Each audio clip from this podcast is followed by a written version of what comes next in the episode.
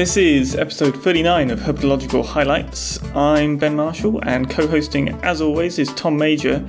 We're back for a little episode about arboreal snakes. Yes, indeed. Snakes which climb trees and do their activities sort of off the ground. Yeah, pretty simple to understand, right? Yeah, it's quite cool. All three papers we're studying, well, actually, two of the papers we're doing today are about arboreal snakes, and then we got our species of the bi-week, which I won't ruin, but it's not necessarily arboreal. Yeah, but it could be. You never know. Yeah, we don't know. But yeah, they're all from 2018, so this is a very modern, up-to-date, current topical podcast. Yes, yeah. Bi-week. It's what we like. Which is cool. Shall we get started straight away and jump straight into the first one, as it has some good summary stuff about arboreal snakes? Yes, let's not dilly-dally. Let's get on with it. So, starting off, we've got a Harrington, Hahn, Shapiro, and Ruane. It's a 2018 paper, as Tom said. Habits and characteristics of arboreal snakes worldwide. Arboreality constrains body size, but does not affect lineage diversification, and is published in the Biological Journal of the Linnaean Society. So, I mean, that title pretty much spoils their major finding, but we'll get into that in a little bit later. I suppose that is a sign of a good title, really. You know exactly where it's going. Yeah, it is. But as you say, it's kind of a spoiler. Yes. So what are we looking at? We're looking at arboreal snakes and diversification rates and how an arboreal lifestyle may affect body size and shape. Yeah. Because it makes a lot of sense. If you're on the ground, you need a slightly different body than if you're in the tree. It does make very good logical sense. I mean, you only have to... Think of a gibbon. Think of a gibbon. Yeah. They don't look like a man. They look different than us. Exactly. If we had those proportions... Have you seen a gibbon walk on the floor? Oh, it's pretty humiliating. Good. Have you seen them try and drive cars? Around. They can't get the seat firm enough back, but their legs are too short to reach the pedals. It's a nightmare. Absolute nightmare. Well, they have other skills, not necessarily driving cars, but I mean, they're pretty good at eating fruit and music. What? They're brachioderms, aren't they, gibbons? They move by swinging, which is actually really amazing. But yeah. Enough about gibbons. How many species of arboreal snake are there? 634 at least. Yeah. That's pretty remarkable. That's a nice fact right there, or sort of fact. Yeah, that would have been a good quiz if I hadn't had the answer written in front of me. Yeah, and that's about 17% of all currently existing snakes. It's pretty cool, actually, isn't it, to think that high of a percentage of snakes have just taken to the trees. Yeah. They really are a largely tree-dwelling branch of life. Well, it's quite remarkable, isn't it? Because it's not just a single... Well, as we'll talk about, it's not a single family or single lineage that is arboreal too. So it's appearing in quite diverse families. You've got boas and pythons and sort of that group and family. You've got arboreal elapids. You've got arboreal colubrids. You've got all sorts. Loads of arboreal vipers. Yeah, of course. Loads and loads of vipers. Yeah. So what this paper wanted to check out was, number one, are we looking at sort of a snake-wide... are there commonalities to the way bodies change to deal with arboreality? And are diversification rates different in arboreal snakes to terrestrial snakes? Now, the justification / motivation behind this is, ancestrally, you're thinking snakes are terrestrial, right? And so arboreality is something that has... Or even marine originally, potentially. Maybe, won't get into that debate as such, but like, we'll go with the terrestrial fossorial. Basically, they're not arboreal is the point. They didn't start off in the trees. Yeah. So it tends to be the case that when you colonize a new niche or zone, like moving up into the trees, you tend to get rapid diversification to fill up all the niches and make new use of this newly available resource, right? It makes sense. It's what I'd do. Yeah, well, you you and your species, like, oh, we're here. You grow really long arms. You grow really long legs. You get a weird beak that can eat seeds. Mate, if there was really delicious fruits, I'd concentrate really hard and I'd grow my arms and I'd begin to brachioderm all over the place. Yeah, and be able to reach those fruits and recognise the ones that would kill you. Yeah. No, but you're absolutely right. If there's a nice niche for an animal that inhabits a tree, you know, for example, if there's lots of lizards scrabbling around in said tree, you can pretty much guarantee that one snake or another is going to, over time, end up in that tree also. Right, exactly. Exactly. It's all going to sort of shift upwards and fill these available niches. And the more niches, the more diversification, or at least that's the sort of logic. But this paper's, the idea is to actually test that. So, big literature review, grabbing all information they can about whether a snake's arboreal or not, splitting that up by species, and then sort of applying that to already created phylogenetic trees. So there's been quite a lot of work done in the past of building a big tree of life for snakes. Yeah, so you've got this resource. Quite good. Yeah. And they characterized snakes based on whether or not they were arboreal. But like you say, by literature review. But it's not enough to see a snake in a bush. That doesn't necessarily qualify it as arboreal. They were saying that if they had one incidence of a snake in a bush, it doesn't count. They need multiple, you know, be it behavioural notes or, you know, feeding records or anything. But these snakes need to be, to qualify as even semi-arboreal, they need to be seen in a tree or a bush more than once in the scientific literature. Yeah. And they did have to exclude a fair few species because they're just weren't enough information on them. Well, see, that's interesting to bring up because 634 species are arboreal or semi-arboreal, but there's going to be a good chance that there are more that just haven't been properly documented yet. They've just got a couple of behavioural notes which aren't sufficient to put them in the semi-arboreal category. I mean, that's going to be the case. What I thought was interesting, one of the snakes that they said they had no data for but they suspect maybe arboreal is Vipera berus, the adder. Not sure about that one. I suppose semi-arboreal in like bits of heather and stuff. Yeah, I know, but what do you constitute as arboreal? Like, I don't know. That seems very strange to me, but yeah. Just thought that was worth bringing up. Maybe there's a little population that loves trees. Who knows?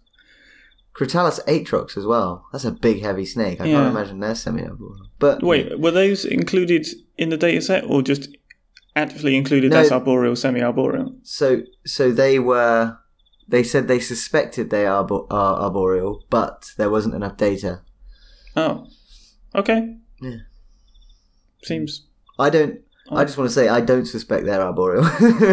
No. Like I say, I don't know about the about what exactly constitutes arboreal, because you're right, if sitting on top of heather counts as semi-arboreal, then they are probably. Well, and I feel there's an additional level of complexity with this when you're dealing with ontogenetic shifts.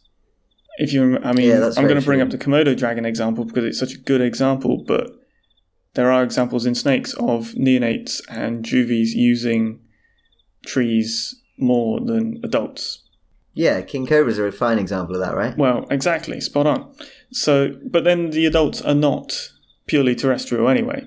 So that as a species would be classified as semi-arboreal, I'm sure. Yeah. Provided there's enough information out there on the arboreal habits. Yeah. Which I'm not sure there is off the top of my head. I don't know. I guess it depends what environment you're studying them as well. They're that probably pretty plastic. Yeah. Well, and potential species complex. I mean, just lump all the complexity onto that. But Burmese pythons are another one which is supposed to be quite arboreal as juveniles, and then obviously get a bit too big and heavy, a bit too cumbersome in the trees when they get big. Yeah, but you still occasionally see them in trees. Like, not frequently, but it does happen. It's true. So again, another semi-arboreal one, most likely. Yeah, there are photos of big rock pythons in Africa as well. Obviously a different species, but relatively similar. And you see them up in trees as adults. Yeah. So, it's conceivable. Yeah, I think probably when you start thinking about it, actually, it's not that surprising there's that many semi-arboreal or arboreal species because trees are a pretty good resource if you've got a way of getting into them. Yes, and sort of backing that up is the more trees you've got, the more likely you are to have arboreal snakes. Because most arboreal snakes are from the neotropics and like Indo-Malayan regions. So between those two areas, it's well over 50% of arboreal snakes from that sort of, where you're going to have these sort of decent multi-storied forests. Mm-hmm. Yeah, so, that's a cool fact. All seems to tally up. It would be snakes, you know, if you're an arboreal snake in a desert with one cactus every 20 miles, you're not doing the right thing, are you? No, well, there's no point. What's there up there to get? Mm. What's another cool little fact they found out? It was a 60-40 split between nocturnal and diurnal. So if you pick up a snake from a bush, the chances are it's nighttime. Yes. Mm-hmm. I enjoyed their kind of generic. They invented like a generic arboreal snake, like what you'd expect if you randomly picked one. And they said sort of the most common like generic arboreal snake is neotropical, nocturnal, oviparous. So it's laying eggs, it's eating reptiles, and it's either brown or banded or patterned. And they used the genus Imantodes, which are like the slug-eating snakes, as like the perfect generic like arboreal snake, which I thought was quite cool. It made me think of brown tree snakes as well. Boiga irregularis. Yeah, definitely. I mean, they fit all of those categories. Yeah. Except... I'm not sure if... Actually, yeah, no. They're obviously not neotropical, but yeah, aside from that, they're exactly the same. But yeah, they had some other cool facts. Should we do some more cool facts? If you've got more cool facts, I'm running low. Okay, so... They're usually brown or black, arboreal snakes. 70% are brown or black. 67% are patterned. 24% are green, which, you know, the best ones are green. All green pit vipers. Yay! Yeah. Mm. There's some... Controversial. Yeah, I would say controversial. 27% are uniformly coloured, so that's quite common as well. So yeah, you're starting to get an idea. And this is... Interesting, because you start thinking about, okay, what in an arboreal lifestyle is driving those sort of those changes? What makes those more beneficial in an arboreal habitat compared to a terrestrial one? And certainly consistent colour might be background matching sort of thing, not needing to break up your shape as much because there's similar things shaped more snake-like, like vines and things. So maybe a slightly relaxed pressure on that as opposed to trying to camouflage against twigs and rocks. I don't know. It'd be interesting to see if there was a difference in coloration among snakes which inhabit different layers of the canopy. I don't think they went as far as that. That would require some pretty detailed natural history of these guys. It would. Yeah. I don't think that's possible probably yet, but I bet you that'd be. I bet you that'd turn something up. Like maybe not. I don't know.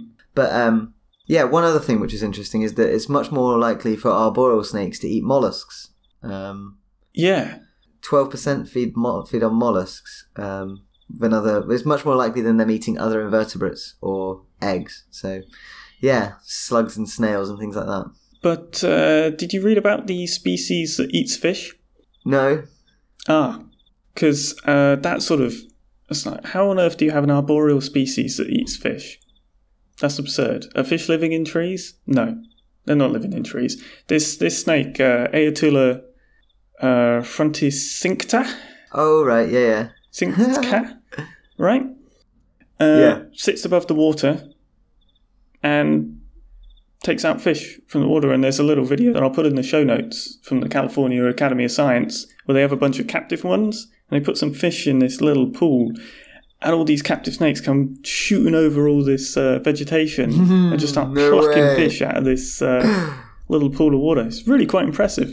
That's amazing. Oh, that's incredible. Yeah. Oh, what a cool snake. They're like they just look like any other Ahaetulla with a less pointy nose. But they're just sort of, okay, well done, guys. You've moved to being arboreal, but you haven't really caught the memo on perhaps eating arboreal prey. Maybe that's easier. Seems like a very odd mishmash. I would imagine it probably went the other way, didn't it? Like they were arboreal. And then they got the opportunity to eat snakes. Fish. Yeah. They're cool. They are really cool. I love that genus. I'd not heard of that one. Fronticincta. Did you read the DAS paper then? No, I didn't. It'd be interesting. I'm going to check that one out. Because I'm not sure that's a paper. I think that's a field guide. Is it dash 2010? Yeah. That's the field guide. Yeah. Oh, I might actually own that field guide though. Yeah, it's the guide to Southeast Asian reptiles. Is it the big, thick, fat one? Not the super thick, fat one, but the field guide, the regular field guide sized one, sort of bluish cover. Okay. Has illustrations on the front. Oh, is it the one with illustrations throughout it as well? Yes. Oh, okay. Yeah, no, I don't own that book. I like that book though. Cool. Anyway, do we digress? So what else did they find? They found out that over half of the world's arboreal species are found in two colubrid subfamilies, which are sometimes referred to as families, but Colubrinae and Dipsadinae. Yes. What a surprise that most snake species were in something to do with Colubridae. Yeah, exactly. The most like species family ever. But Dipsadinae, of all the snake genuses, Dipsadinae are probably the most mysterious. Sorry, not genuses. Subfamilies. Dipsadinae are probably the most mysterious to me. I think it's because I've never really spent any real time researching snakes from the neotropics. Yeah, as we're now calling that is it. A little bit of a blind spot between us, actually, isn't it? Yeah, like Imantodes, Radanea. I've heard of them. We did a Radanea species, like Alsophis, all these ones. But they are still like sort of obscure and exciting to me. It's what else did they find out? What else were they saying? They suggested that there might be some scope to look at the association of venom and arboreal lifestyles. They didn't do it in this analysis, but they sort of suggested that it has some sort of logical, what's the right word? Prey handling kind of implication, I guess. Yeah, it makes a lot of sense that if you're in an arboreal environment, you want to subdue your prey really, really quickly.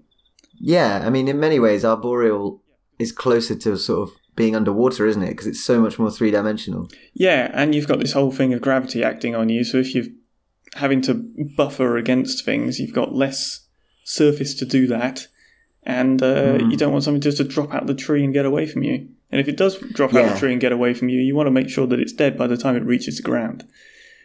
That could actually be a pretty good tactic. Just chuck stuff down, go find it. But I mean, most arboreal snakes probably don't like to be on the ground if they're truly arboreal, because it's probably a much more dangerous place. But it was an interesting little thing to bring in, because it's how does this arboreal lifestyle affect the evolution of certain traits? I suppose that leads into actually what they did find. And what they did find is that arboreal snakes do appear to be tending towards a optimum size and body sort of shape. So they have larger bodies than non-arboreal snakes in terms of... And they are sort of... what's the term they used? Laterally compressed? Was that right? Yeah, laterally compressed. Yeah? They're flatter. Yeah. So larger bodies, but flatter. Like bread rolls rather than loaves of bread. Yes. Yeah, like baguettes. Yeah, they're like baguettes. Yeah, that's actually the perfect analogy. They're not hot dogs, they're baguettes. Fine, that'll do. But the point is that there does seem to be a more optimal size for arboreal snakes. And it does appear to be different from terrestrial snakes. But what they didn't find is any increased diversification rates.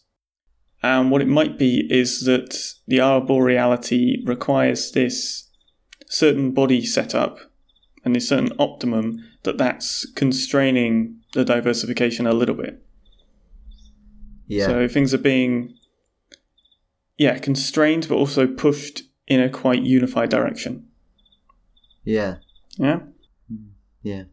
Yeah, laterally flattened. Laterally flattened. There you go. So they are kind of actually thin and high rather than being flat. Yes. We might have explained that kind of in a weird way. It's kind of hard to get your head around. Well, they're tall. Yeah, they're tall. Their bodies are tall. Yeah, I think that's the best way to put it. Yeah.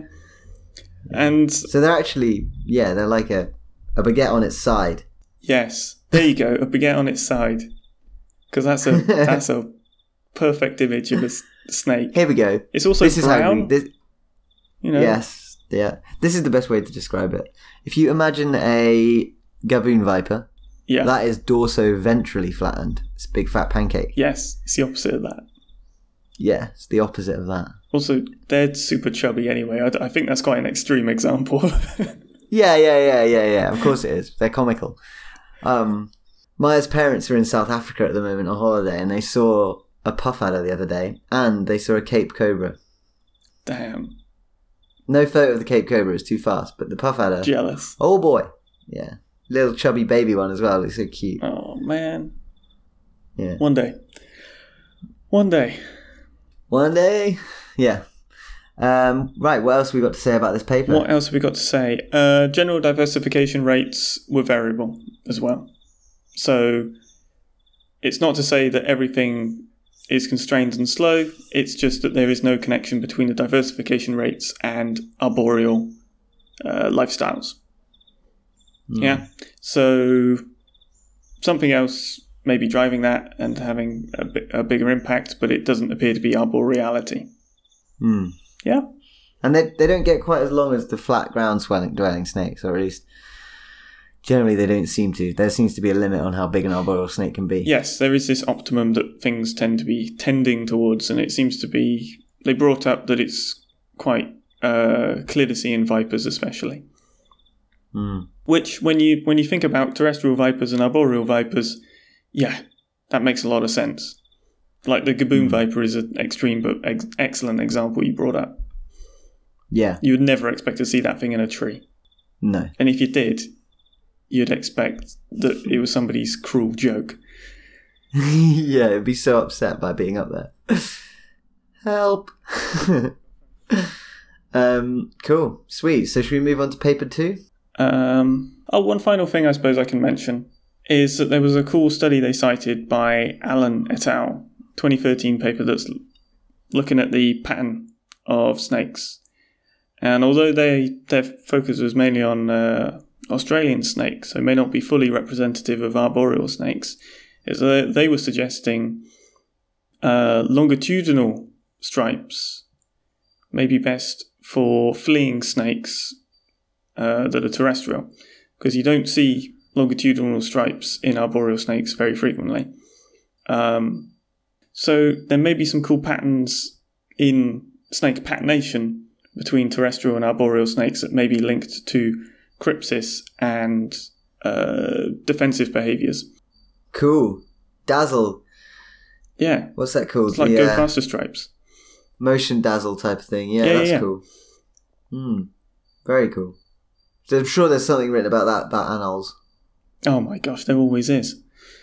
Yeah. Cool. Oh, good stuff. Nice one. So, should we talk about a very famous arboreal snake? Ah, yes, we should. Which has already been brought up so far, right? Yes, it has. I think one of us all has mentioned it.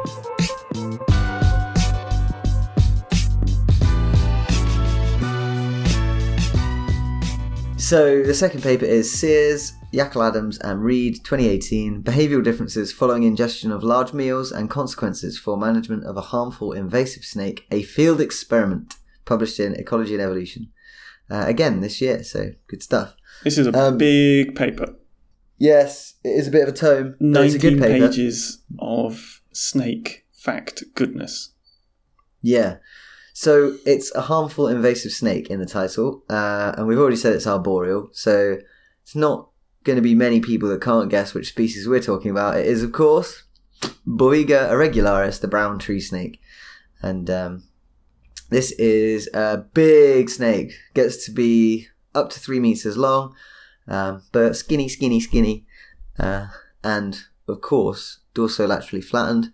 Yeah. And yeah, so the brown tree snakes are native to like Melanesia, Northern Australia, Papua New Guinea, and they were introduced by accident to Guam in the 1940s. Everyone knows the story. Mostly blamed on Allied shipping, kind of. During and after World War II, sometime they were definitely on Guam before 1952, and then since they've arrived, they've just caused cataclysmic changes to the fauna of Guam. They've eaten all the birds basically, There's been a lot of extinctions. I think it's like 13 bird species have gone extinct, something along those lines. Yeah, it's so frequently used as the example of a invasive species leading directly to native species extinctions, because it very much has that one-to-one cause and effect going on. Or at least, you know, it seems pretty clear that that's what's going on. They are just eating them. Yeah, the evidence is pretty undeniable that the brown tree snake's just eating their way through a lot of the stuff that was in Guam.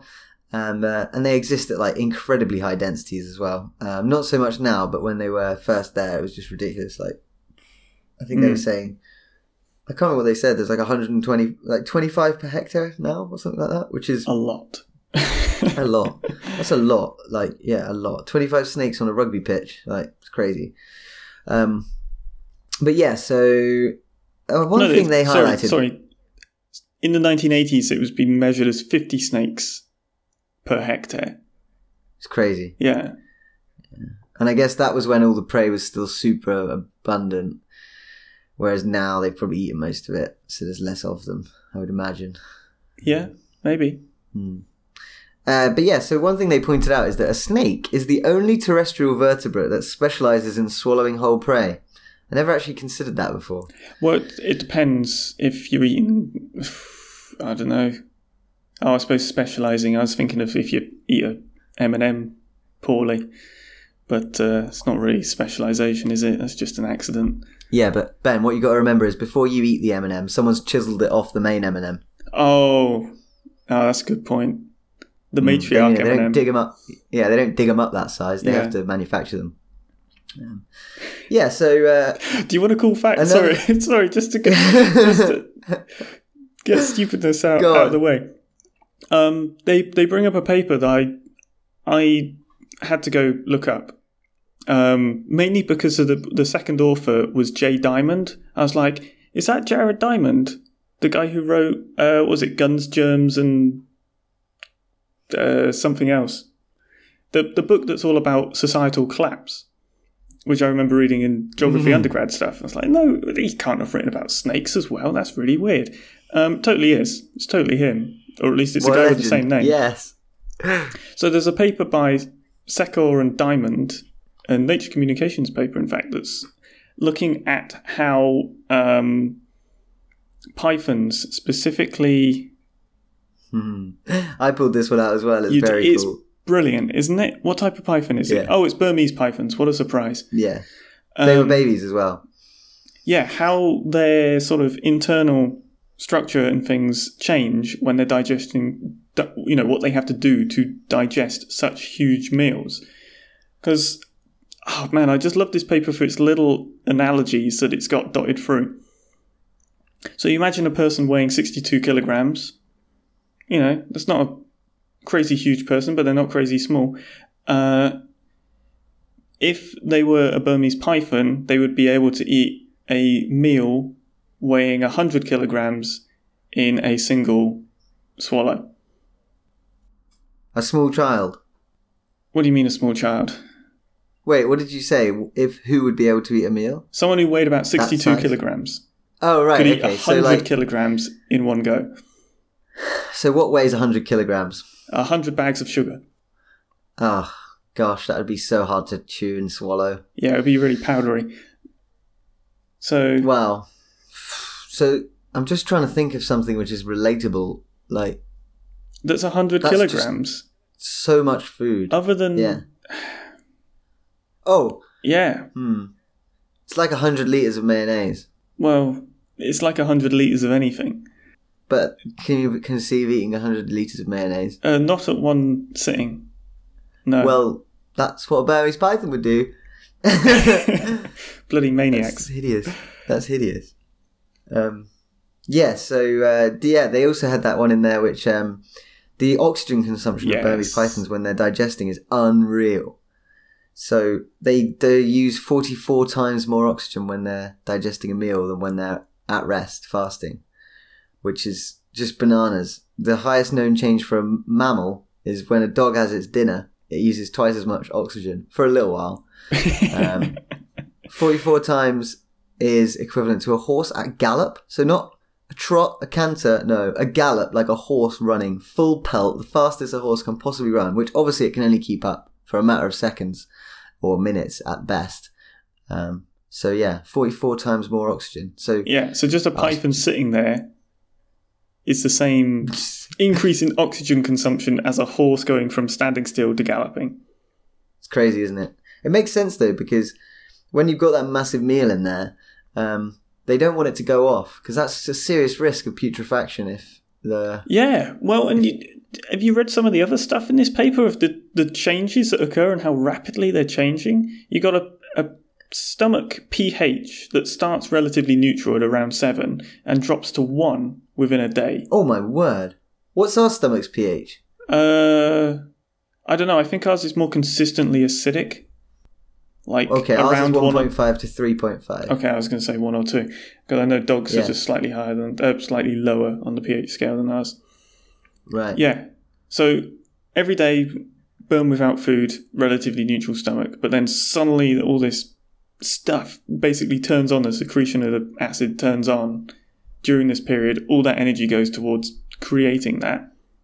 Which also explains a little bit of how snakes do such a good job going without a meal, because they're not expending energy producing digestive acids that they're not using until they need it, and then they use it really intensively. Mm-hmm. Yep, and their intestines shrink down to nothing and then swell up again when they actually need them. Yeah, so within the first sort of 1 to 3 days, you're seeing 50 to 100% increase in mass of stomach, liver, pancreas, heart, lungs, and kidney. So just mental. What? Everything's just getting bigger and being, like, turned back on. It's crazy. Blood flow increases 3 to 5 times. The heart rate along with that. Can you imagine how that feels? It's like they being powered up. It's ridiculous. Eat your food. Yeah, you're like, whoa! You know, like when Alice in Wonderland, she eats that little bit of bread. Yeah. She just becomes ginormous. That's what's happening to your insides every time you have dinner. Have a cheese toasty. Suddenly your heart rate's going 5 times as fast and and your stomach's expanding 100%. You're breathing 44%. It 44 feels like times you're more sprinting. Oxygen. Jesus. I'd be freaking out. I'd hate it. I don't want this. Well, this is why they just sit and don't do anything for so long.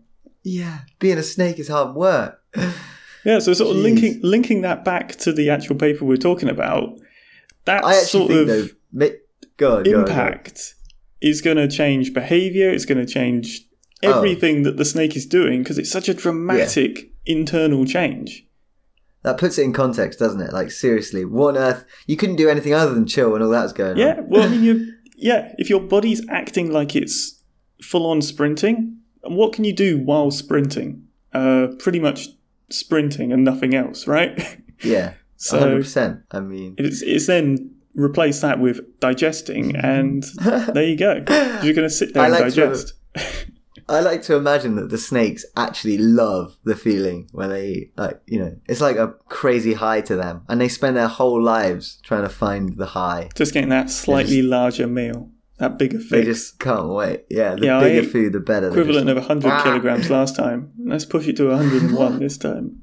It's mad. Oh, I love it. So that puts in context the kind of sort of motivation behind this study. They wanted to see whether or not they'd behave differently. And there are examples of snakes behaving differently in the literature. In one of the papers they they say they only... could think of 2 studies involving documentation of post-feeding ecology, but actually I know of another one which they didn't mention in this paper, which is by Glaudas et al. 2017.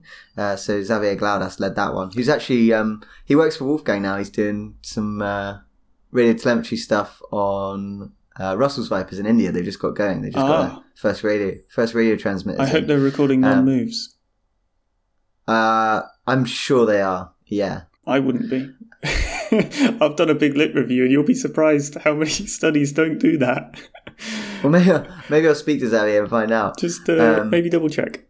He did all the stuff on puff adders, which we read previously, you know, like the lingual luring and stuff. Yeah. He was part of all that.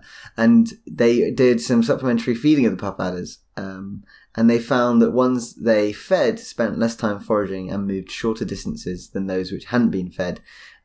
Which, you know, if you feed a puff adder, it's going to relax, basically.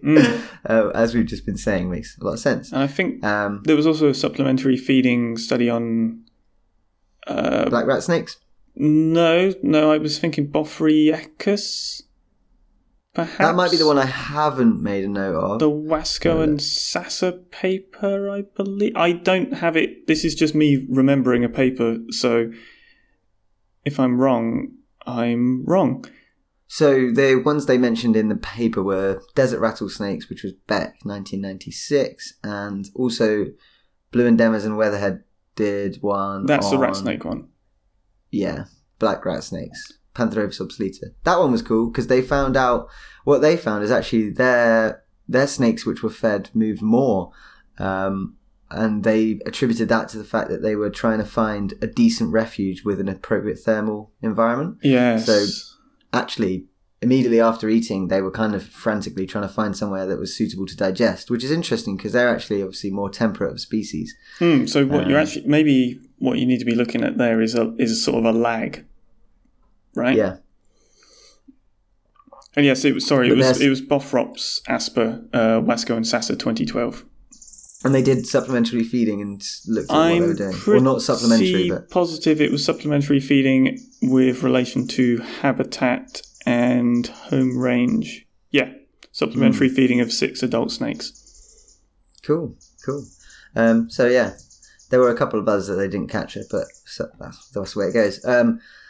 Yeah, so lots of things to consider for a snake that's just eaten. They're also slower after they eat. So they mentioned in their paper that there's been some studies on garter snakes. And if you eat 50%, I don't know what that means. Shouldn't have said that. Basically, after garter snakes eat, they can't sprint as fast, which is a funny thing to consider because snakes don't really sprint anyway, but they can't slither as quickly. Their average speed and their top speed are both reduced, and their endurance is also reduced. And the same goes for trinket snakes. So when they tricked them into thinking there was a predator, they just weren't as good at getting away. And then there's also some suggestion that snakes which have eaten are more aggressive. Defensive. Rather than trying to... Yes, that's a good point. Yeah, I shouldn't have said that. That is a cardinal sin, isn't it? Yeah, it is. There's no such thing as an aggressive snake, people. They're more defensive. What I should say is their defensive mechanisms are more likely to err on the side of things like biting when they are full because they're not so good at getting away. Which makes sense. I once caught an Asclepian snake with my sample size of 1 that had a massive bolus, and it bit me a lot. Like, it was really, compared to others, it was like really, really upset, which obviously sucks. But yeah, like, that's just one. But nevertheless, it was a bit awkward as well because I was in front of a homeowner who'd called me and the snake was just biting me, and I was like, ah! Don't worry about it. They always do this. This is a sign of affection. Yeah. He's like, you're bleeding. Yeah, no, it's fine. It'll stop eventually. Yeah, exactly. But yeah, we're back to brown tree snakes anyway. So the idea behind this paper, obviously they're public enemy number 1 in Guam.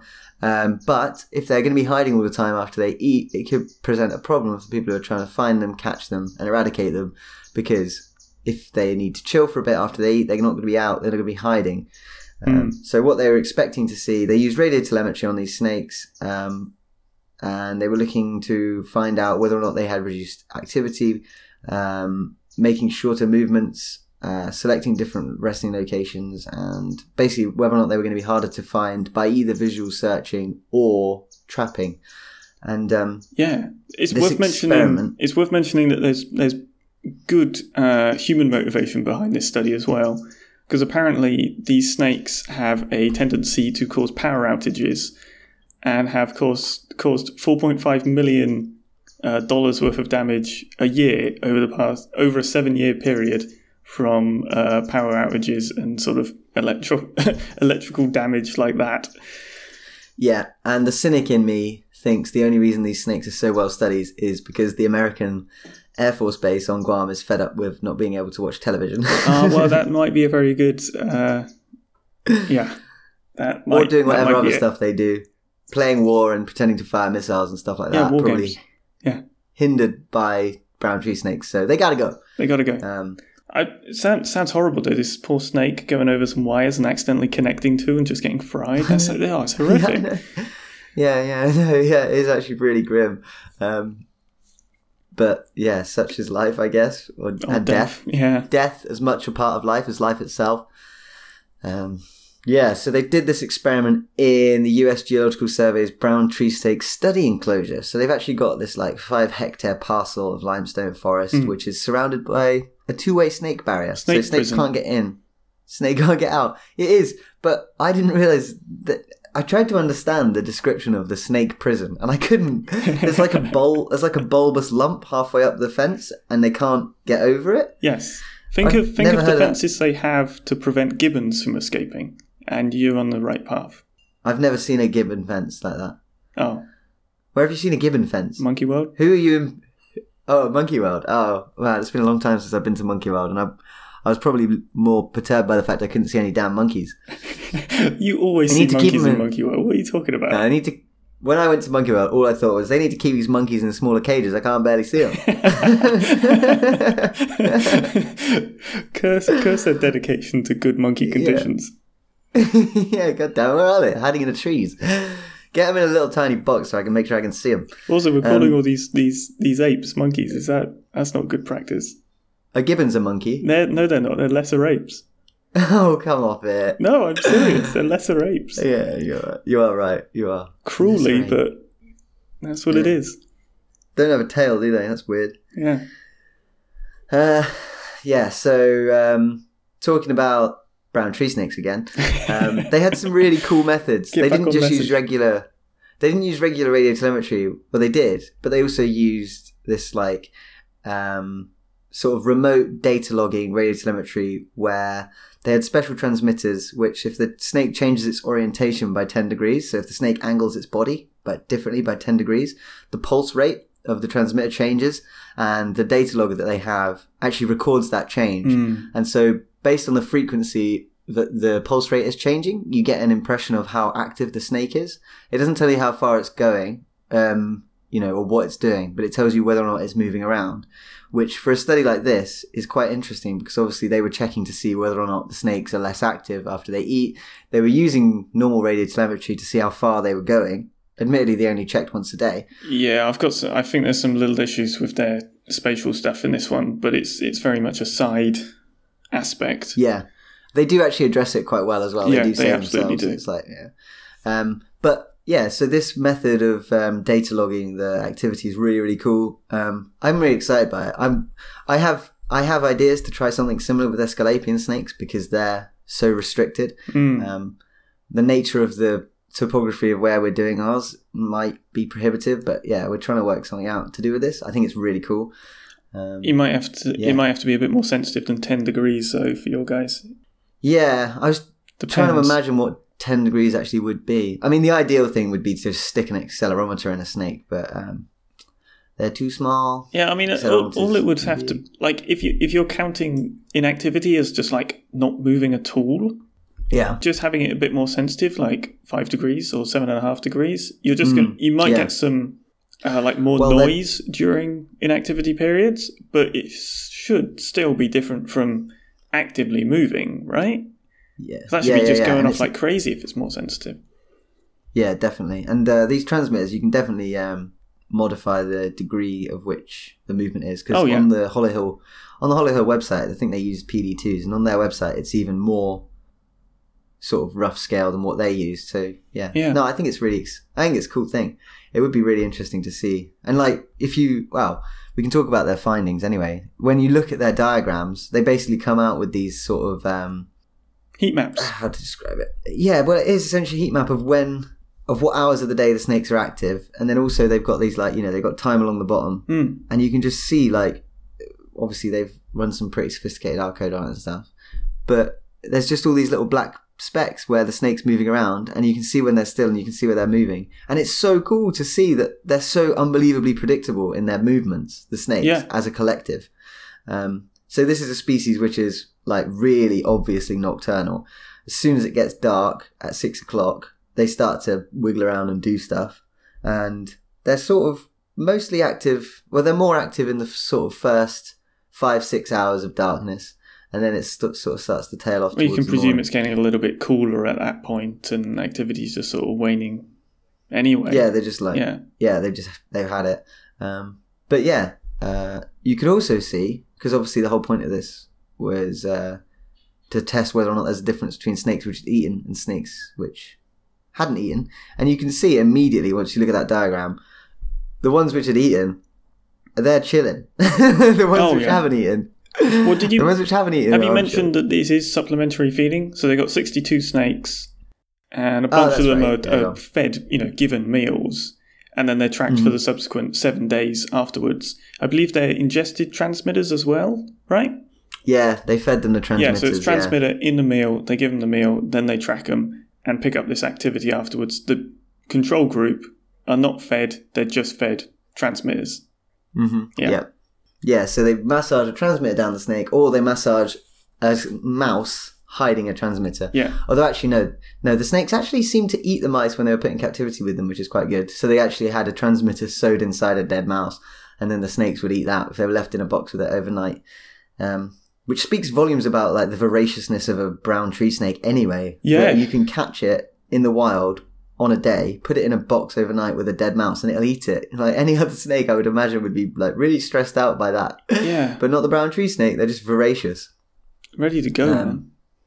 Yeah, but yeah, so like you say, they did that, and then they compared the activities using these radio transmitters, and yeah, they were just way more active after they'd eaten. And it seemed to be that the snakes which had eaten were more like to spend the day doing things like curling up in trees or in these like screw palms that they have in Guam. They also tended to be higher up, which the authors suggested might be due to the fact that they're trying to thermoregulate and get warmer. It would make sense that there'd be better thermoregulation opportunities higher in palms, especially when you've got a relatively thick, dense canopy. And if you're trying to digest as fast as you can, then there's going to be an optimum temperature for that, and you don't want it to start going rotten, as we talked about.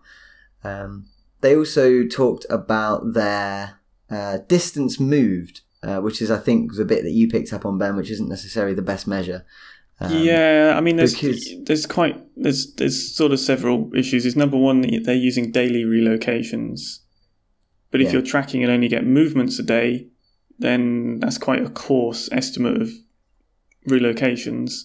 You're also dealing with snakes in a constrained environment, so that could also be limiting it, because if it could move around lots, then it's going to bounce back to the same area anyway. So you've already got a hard limit on your maximum move. Yeah, I'm not surprised they didn't find too much with the daily relocation stuff, because there are so many of these little limiting things. But it's not like it undermines it in any particular way, because everything else is backing this up absolutely perfectly. Yeah, I think the activity patterns are what lends a lot of weight to this. Oh, 100%. Yeah. I think the movement stuff could almost have been dropped. Yeah. Well, they. I suppose they did it, and they left it because it's a non-significant result, which is good practice. And I agree with. But I think that the way it's designed is, it's got problems. It's not. They really should have been tracking the snakes through the night at least a couple of times, because then you could see a hungry snake is going to be cutting a long winding path from one day's refugia to the next, whereas a full snake, it probably won't be. It might not be. We can only, you can only make suggestions, but... Yeah, even then I'm not sure it would fix it, though, because you're in this limited area and things. So, yeah 5 hectares is the area. 5 hectares? Yeah, that's pretty small, man. Yeah, but I mean, if a snake's foraging around and you check it a few times, it could be all over the place in the course of a night. Yeah. Anyway... We don't know because they didn't. But the one. Well, I tell you what is one really, really cool thing they did find was the influence on detectability of having fed a snake. Yes. Which was obviously one of the main things they set out to do, being as it was an invasive species, which is savagely damaging. The ecology stuff is cool, but it's in a non-native environment, so you can't get too excited about it. But this detectability thing is awesome. So they did 86 nights of trapping where they put a little mouse in a mouse prison, which a snake can get into, but the mouse can't get out. Oh my gosh, a prison within a prison. Yeah, like, seriously, yeah. You're locked in here with me, mouse. What sounds more, like, delicious, though, than a mouse locked in a tiny cage? Just go and get it. Vulnerable, delicious. It's pretty dark. But yeah, so they did that. So they had 86 trapping nights, 52 nights of visual searching. And in all that time, they only saw 2 of the fed snakes, both of which were caught by hand. Unsurprisingly, they didn't go into the mouse traps when they were already full up. They're not that greedy. And both of those captures were actually on the night after they were released, so there's some suggestion that they might have just been looking around for a suitable place to go and digest. In contrast to the fed snakes, the ones which hadn't been fed, they had 11 trap captures and 16 hand captures. So that represents nearly 10 times more likelihood of catching an unfed snake than a fed snake, which is massive and that is undeniable evidence that they're harder to find when they've been eaten. And it has a direct implication for future survey efforts. If you're surveying in an area with higher prey density, the detectability of your snakes will likely be lower because there's a greater chance of them having eaten in the past 1 to 5 days. I mean, this is something that we should mention, is it takes about 1 to 5 days for this size of meal to be digested enough that activity rates tend to move back towards what you'd expect for an unfed snake. Yeah, you can see that on their diagrams. Like, day 1, virtually all the snakes which had eaten are doing nothing. Day two, there's actually less movement than day 1, probably because they've found somewhere suitable to chill out. And day 3, you start to see a bit more coming in. 4, 5, it's starting to get back. And then it's by day 6 and 7 that you start to see activity beginning to return to normal after this like mammoth digestion effort. You say they're doing nothing, but actually their bodies are going crazy digesting this stuff. Well, they're having that intense whoa food, like my heart's exploding.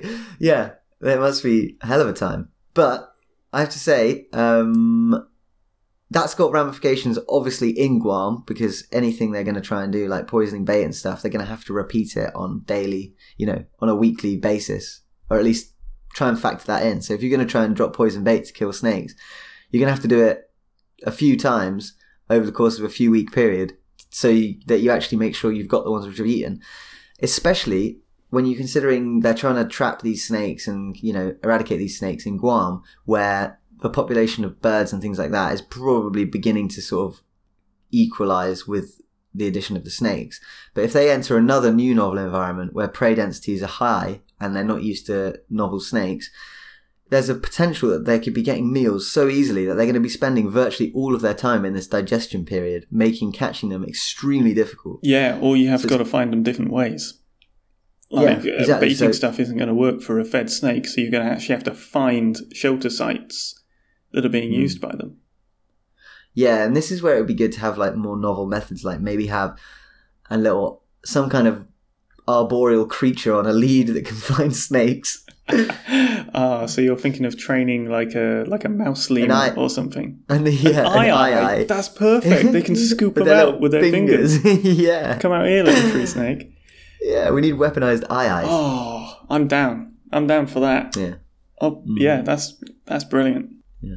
So, I mean, that is really the main finding of the paper, that these snakes are less active when they eat, which seems obvious, but until you actually study it, and the level of detail they've used to study it here is super cool. I think that's the kicker, is you see these, the figures especially, like it is just so wonderfully clear that you can see this high activity and low activity contrast between fed and unfed. Like, okay, we're dealing with, well, actually, no, a damn good sample size too, actually. But it is like so clear and so consistent, and I think is actually probably going to found to be quite general across a lot of snakes. Yeah. Mm-hmm. I mean, you're dealing with very fundamental biology questions, really, when it comes to this. It's meal, digestion, meal. The sort of size and length of pattern will probably vary between species, but the actual pattern of having these what do they call it, submergent behavior is going to be consistent across a lot of snake species. Yeah, that's such a spooky phrase, submergent behavior. Oh, I think it's cool. It makes me think of Lake Placid. Oh. With a big crocodile.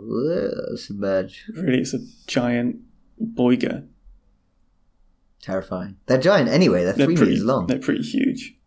They're cool snakes, though. I like them. I think they're actually really pretty. I think the name brown tree snake's quite unfair. They've got those nice big orange eyes. Yeah, they've got charm, don't they? Yeah, when they're babies, they're a nice colour as well. They're kind of orangey, yellow, brown, blot, sort of. I don't know how you describe that pattern. Sort of patchy. Mottled. Mottled. Yeah, mottled. They're mottled. But yeah, cool snakes. Shame they're widely vilified and a terrible menace. But you know, they're just getting down to business. Yeah, they're damn good at it. They don't know their own invasive species. Yeah, there was some other stuff about the snakes which have been eating hide higher in trees, and they're more likely to use screw palms and trees than snakes which hadn't eaten. See, there you go. There's another cool aspect. If you are surveying for sheltering snakes, you've now got something a little bit more targeted.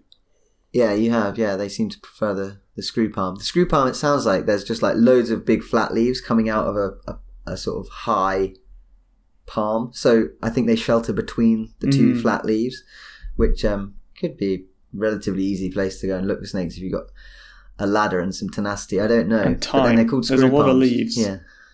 Yeah. Maybe they're dangerous though because they're called screw palms. Sounds a bit scary. Maybe they're really sharp. Yeah. Maybe that's best left for the eye. Yeah, leave it to the eye, mate. Just get it up there. Chuck it a grub or two. They've got no rights. You know, they eat other things other than grubs. You can mix it up with a little bit of fruit and vegetation. My eye works 14-hour days, never complains. Actually, they can only do 12. They hate the light. They wouldn't work in the day. Just give it sunglasses.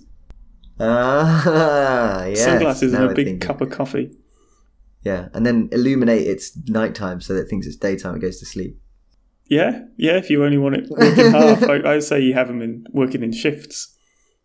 But yeah, so that's this paper. Very cool. Very nice. Really cool. Yeah, I really enjoyed it. It was so incredibly thorough.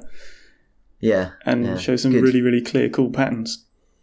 Yeah, and it gave us an excuse to learn about what happens to snakes when they eat, which is just absolutely bonkers. Yeah, that was wicked. Really, I think people need to use that in outreach more. Like, I've never really heard anyone talking about that. But like, kids would be blown away by this stuff. Stomach getting twice the size. Yeah, like, come on. That's so relatably. You can really imagine because you're familiar with the way your guts feel. I just think that's really cool. Sweet. So, should we move on to the most anticipated brand new species to science surrounding herpetofauna in podcasting known to man? Species of the bi-week are you talking about? Yeah.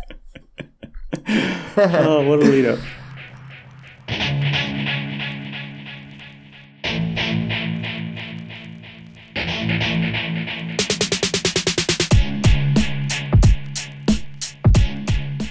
Okay, so we have a remarkable new species of coral snake of the Micrurus hemprichii species group from the Brazilian Amazon.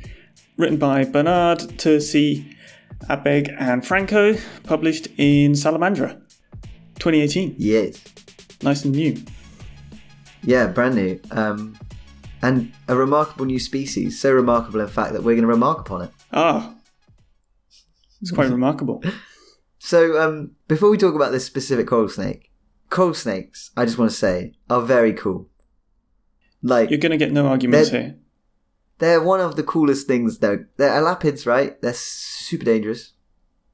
Obviously, not necessarily dangerous unless you muck about them. But they're venomous. They got proper venom. They're tiny, often.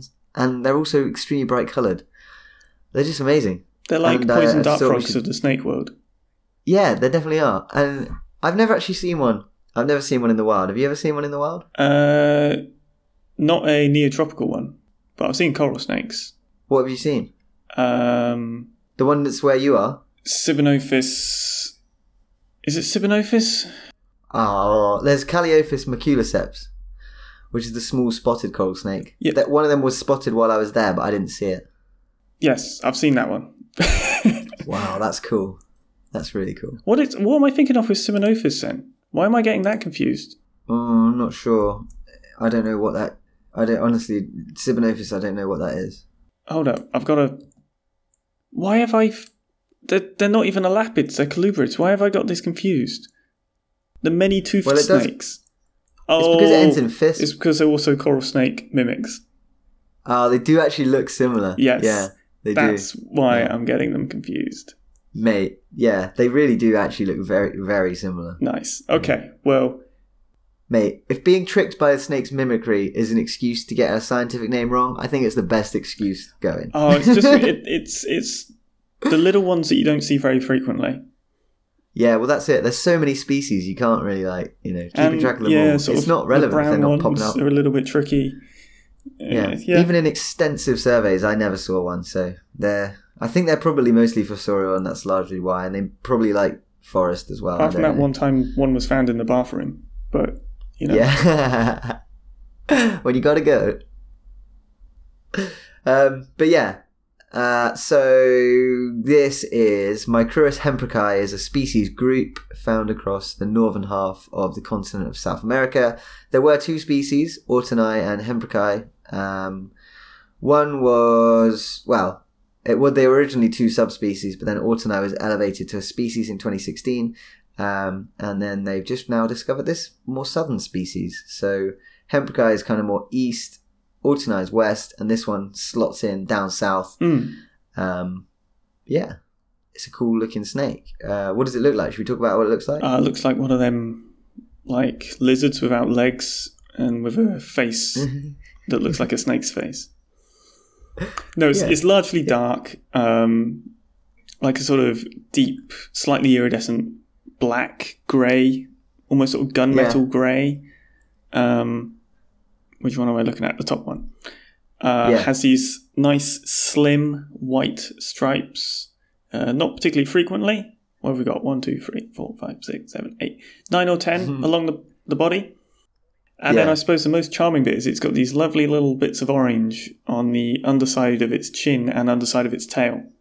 So it's got a little bit of that, I don't know which end's my head. Well, I suppose it knows, but it's trying to make you think that you don't know. It has. It's got a really cute little red face. Yeah.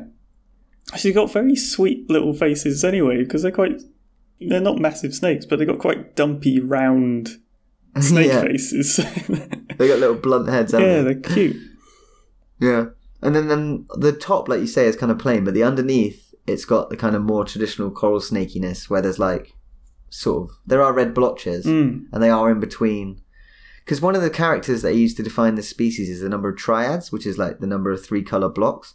But I couldn't for the life of me work out what they were talking about with these triads looking at the dorsal surface, because there's only two colours. And I was trying to work out where they draw the line. And then I looked at the underneath and it kind of made a bit more sense. Actually... Where do they... By its lower number of body triads? Well, I suppose it's dividing it by where it repeats. So as I just said, with with 6 or 10 white stripes, then the white stripes. But then they say there's only the white stripes aren't the descriptor though, because they say there's only 5, and in that photo there's 10. Because there's triads, there's got to be 3 of them, right? This confused me for quite a long time until I thought and looked underneath, and there's 1, 2, 3, 4, 5 underneath. So I think the triad actually in this snake is referring to white, black, white, red, white, black, and then it starts again. Oh. Isn't that confusing? Yeah, yes. No, you're right. That's the way they've defined it. Yeah. Yeah. Yeah, because you look at the other individuals or the other species below and you've got a double white, yellow, and things that. Exactly. So there are just more lines anyway. Yeah. So it would make sense that there's also more triads by extension. So if you want to ID the snake in the wild quickly, you need to flip it over. Tickle it. Yeah, give it a little tickle under that red chin. It'll roll right over, and you can see the triads, which are very pretty, little red belly blobs. Or put it on wait for it to go over a glass coffee table and lie underneath. Yeah. Or wait till it's asleep and it will be upside down. Yes, because as we all know, that's the point of the aposematic signalling. Because it flips on its belly and it scares everybody off. So what do they call this new animal? They called it Micrurus boikera, which is a Tupi Guarani name. Tupi Guarani is like a big, massive group of tribal languages in South America.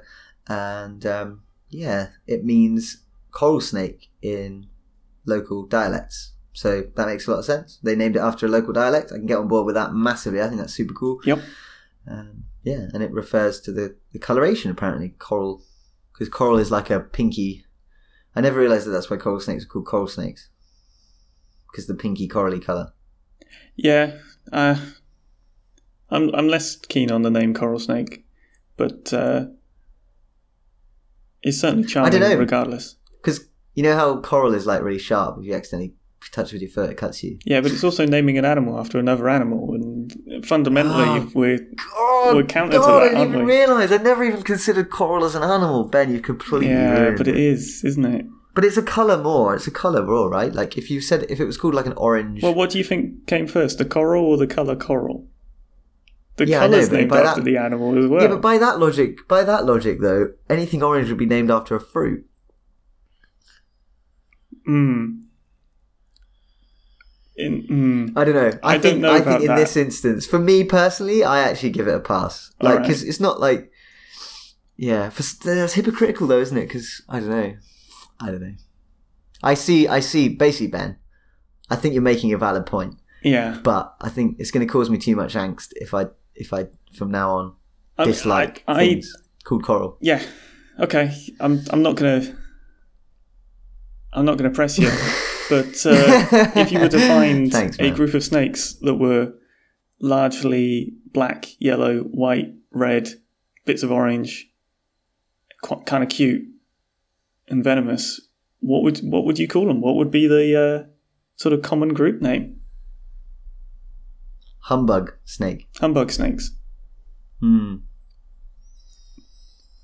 And it would have good connotations of like the night before Christmas as well. Because they're kind of grumpy, maybe. Oh, no. You don't want to make people think they're grumpy. Then they'll be unduly persecuted. Yeah, you may be right. But yeah, so I know when we were talking before the podcast, we were I can't remember. I think you said it. There wasn't any genetic evidence that they're a new species. Yeah, it was all morphometric, all coloration, and to be fair, geographic separation. Because they have a nice map of where the different comparative species have come from, and the new ones are nicely grouped at the bottom there. They are. They're they've got very different numbers of ventral scales and triads, and they are separate geographically. However, they could still potentially be genetically virtually identical to one of the other species. Yeah, it would seem unlikely. It would be improbable. It would just nice to have that bit of genetics backing it up, right? Yeah. It wouldn't surprise me though, being morphology being what it is. Yeah, well, the whole idea of species being a little bit funny anyway, isn't it? What is one? What, no one knows. I barely know what a snake is, let alone what two snakes are. But regardless, a cool new snake, cool new coral snake. We couldn't find a new arboreal species, but. Oh, yeah, but then we also found this one and we stopped looking. Yeah, we did, because it was pretty. Yeah. Cool. Sweet. That just about concludes our Species by Week. Any other business? Yes, we have a correction. Oh. Which I am opening right now. Bear with me. Correction incoming. So this correction comes from Yannick. And it was me butchering the whole species thing with all those little Italian frogs. Pelophylax. Yeah, so I was saying that one of the native ones was a subspecies of... I'll recap from the beginning, actually. Italy, there's an invasive /introduced frog, Pelophylax kurtmuelleri. The worry is that it will harm native ones, which are Pelophylax lessonae. And as I said Pelophylax kurtmuelleri escalatus, and saying that it was a subspecies. And the reason I did that was because you've got P.KL. And then what I presume to be the subspecies epithet. Well, it isn't. Number one, the KL isn't italicized, so that should have clued me onto something going on. Second, why you would abbreviate Kurtmuelleri to KL, I don't know, because you wouldn't. It would just be K. So I don't know what I was just, I don't know, reading fast and just like, I thought it was weird that they were dealing with subspecies stuff and being like, why does it matter? But still didn't spot this. But the point is that KL comes from klepto, which, so basically it's a species that uses others as sexual hosts. So when you're looking at this species, it's a little bit shaky because you've got hybridization through klepto processes. There's gene stealing. Yeah, there's gene stealing going on. So everything gets a little bit muddled. But the point is that that is not Kurtmuelleri. That is Pelophylax escalatus.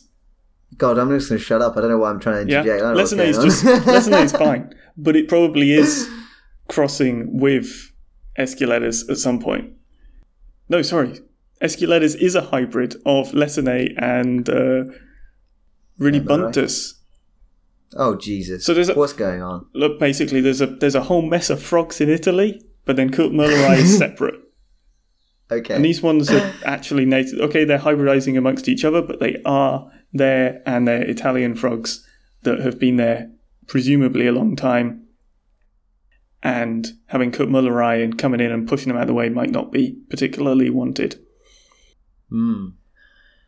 Very interesting, because there's that example of salamanders where I think it was Californian salamanders, where I think we might have talked about it on the podcast briefly, where the new salamander was introduced and it was just chilling out. It wasn't too bad of an invasive species. It was just kind of hanging around.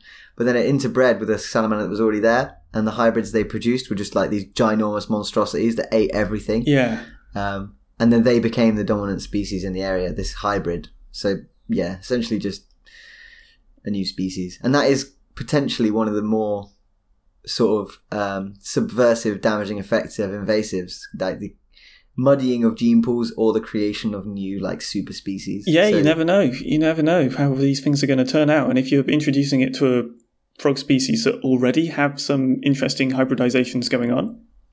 Yeah. Who knows? But that was a mistake. Was that Kurtmuelleri is just separate. Yeah. There you go. Fair play. Thanks, Yannick. Yeah, thank you very much, because that was... Well, it explains a lot, and it's good to get that cleared up.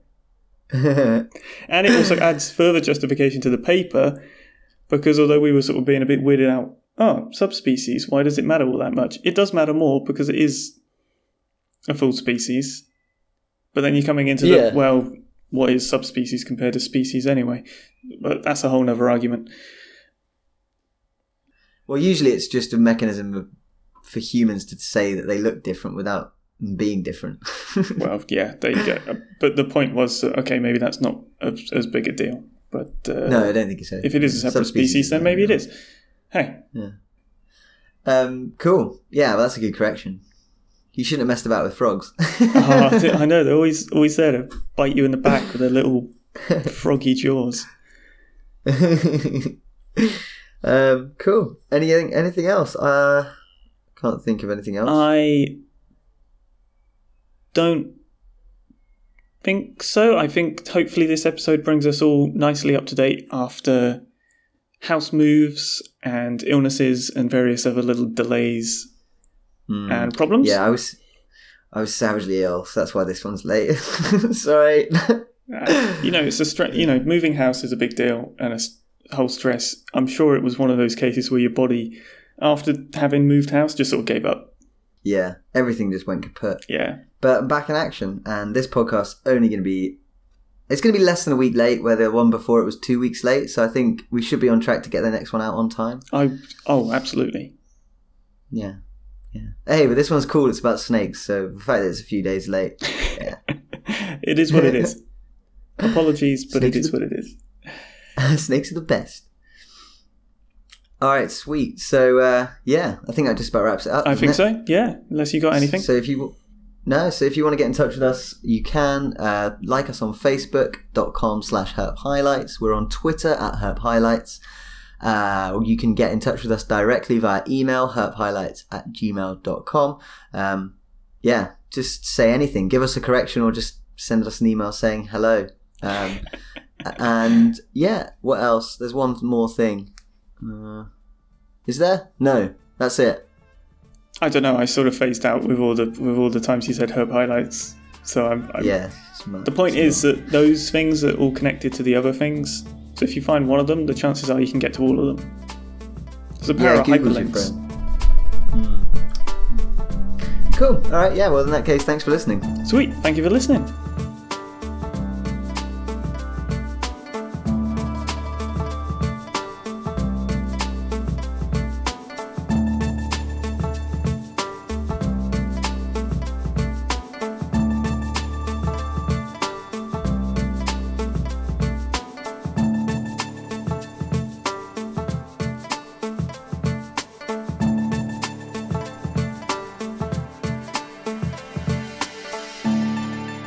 Have you got this video? Can I watch it? Oh, yeah. Here we go.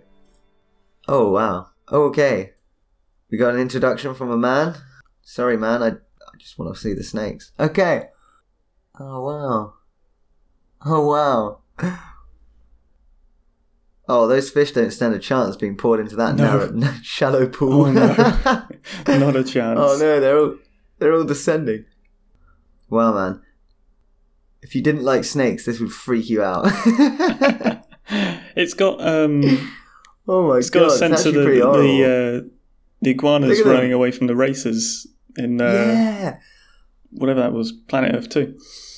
And once they get a fish, they like sail off with it. Yeah, they just lift their head really high and start bowling around. Oh, that's a really cool video. Wow, what an awesome species.